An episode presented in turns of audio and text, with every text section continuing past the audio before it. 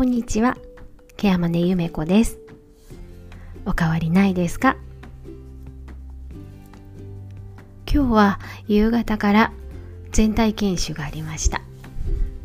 えうちの会社のいろんな事業所が集まって、えー、全員参加がモットーの研修なんですけれども、まあ、全員参加と言いましてもね、えーと、今こんな時期なのでほとんどが Zoom での参加になります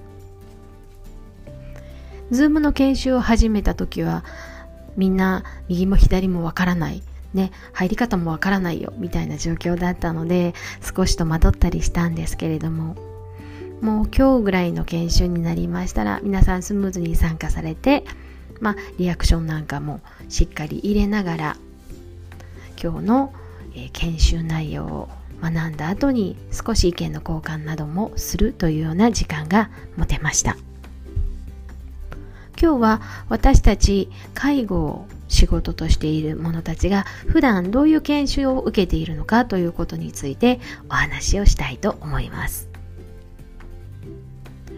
私たちが受ける研修には、まあ、例えば私ケアマネージャーであれば大きく2つに分けられますえまず一つは、えーと、必ず受けなければいけない研修というのがあります。これはですね、えーと、例えば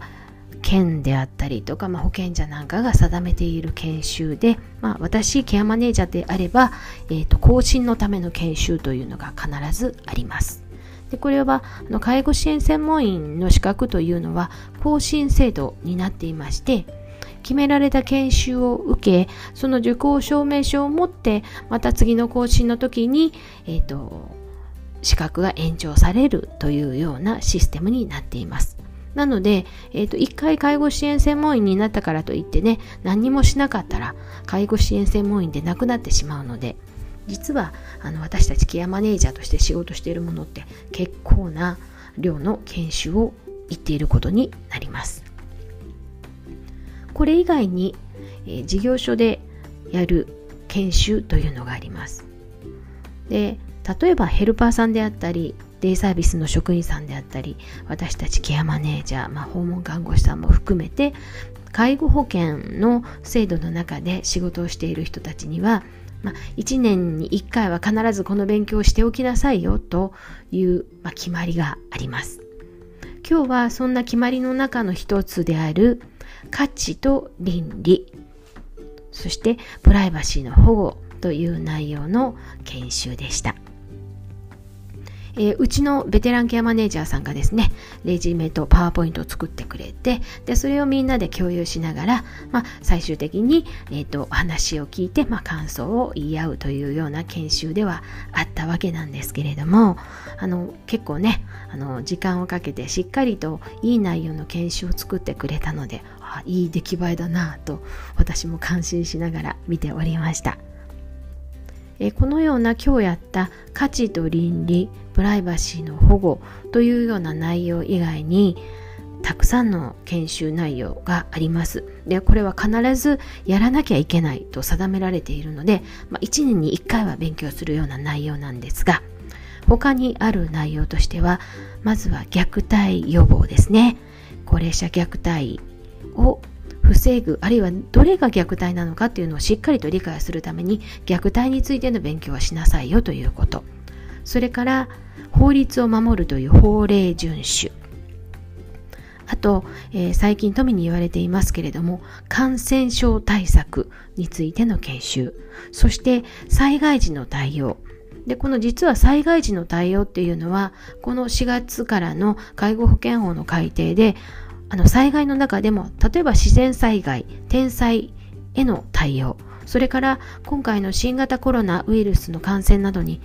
対するのも一つの災害として捉えるとして感染症への対応というのもどちらも定められています。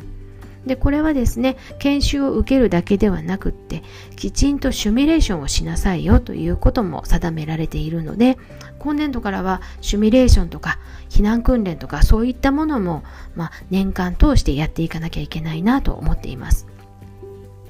あと、まあ、認知症のことですね。これも必ず1年に1回は勉強しておきなさいというのが定められています。もちろんこれ以外にも例えば看護師さんであったりとか医療分野の方であればねえーと、新たな処置であったりお薬の勉強あるいは医療の主義の勉強などもありますしヘルパーさんや、まあ、デイサービスの職員さんなんかでしたら体を動かしていく移動とか異常あるいは解除方法の研修などもあります。ヘルパーさんの場合は調理なんかの研修もあるようです。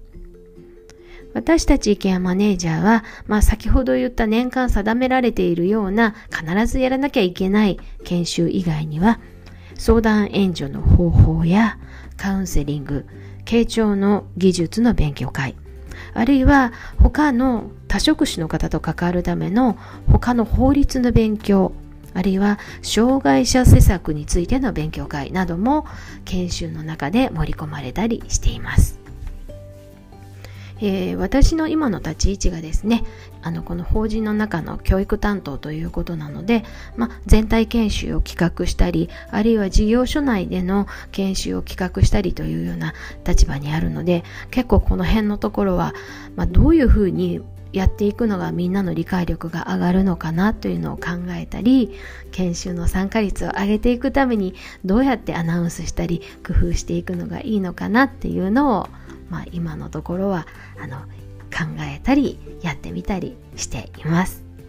何かあのいい方法があるよとかいうのがあればまた教えていただけたらなとも思います。今日は月に1回やっております、えーと、研修についてそして私たち介護に携わる人間がどういう勉強をしているのか普段やっている研修内容について少しお話をしてみました。最後まで聞いてくださってありがとうございました。